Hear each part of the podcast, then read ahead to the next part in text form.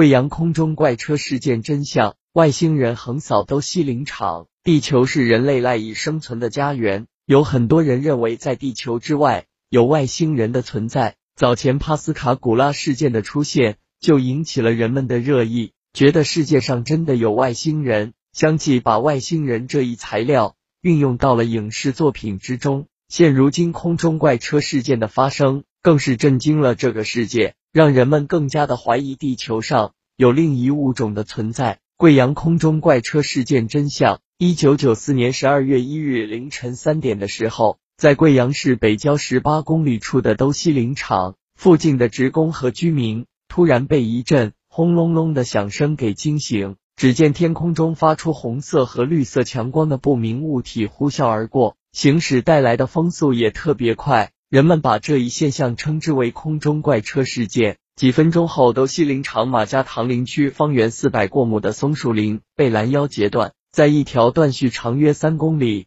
宽一百五十米到三百米的带状四片区域里，只留下了一点五米至四米高的树桩，并且折断的树干和树冠大多都是向西倾倒的。长两公里的四个林区的高大粗壮的树干，整齐的排列在林场上，有的断树之间又有很多棵树是安然无恙的，只有个别几棵是连根拔起的，周围一些小树有被擦伤的痕迹。仿佛是外星人来过的痕迹。外星人横扫都西林场，与都西林场相距五公里的铁道部贵阳车辆厂也同时遭到了破坏。厂区棚顶的玻璃钢瓦被吸走了，砖砌的围墙也被推倒了，结实的钢管被截断，重达五十吨的火车车厢移出原地二十多米。这里的地势并不是下坡，而是稍微有些向上坡倾斜。除了车辆厂夜间执行。巡逻任务的保卫人员被风卷起数米，并在空中移动二十度米落下，而且没有任何损伤以外，这里没有任何人和牲畜伤亡。高压输电线、